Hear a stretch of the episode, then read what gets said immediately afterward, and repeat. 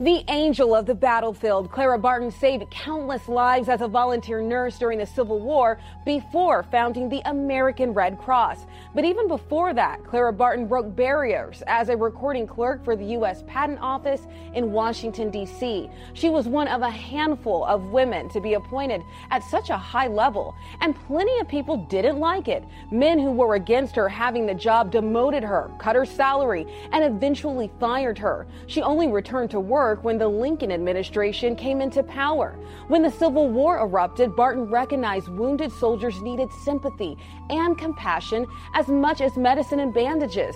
Clara Barton and her team of volunteers worked tirelessly, backing up field hospitals with medical supplies, food and water, and a comforting presence. During a trip to Switzerland after the war, Barton learned about the International Red Cross organization and decided the U.S. needed to get involved. She founded the American Red Cross in 1881 and served as president until 1904 when she resigned at the age of 83. Thousands of pages of Clara Barton's own diaries, speeches, and letters are now available to read online through the Library of Congress. America Together, celebrating Red Cross founder Clara Barton.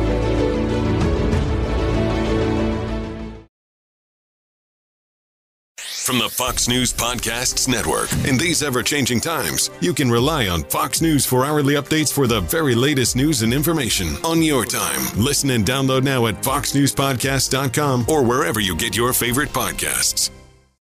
Listen to Fox News Podcast shows ad free on Fox News Podcast Plus, on Apple Podcast, Amazon Music with your Prime membership, or follow wherever you get your podcasts.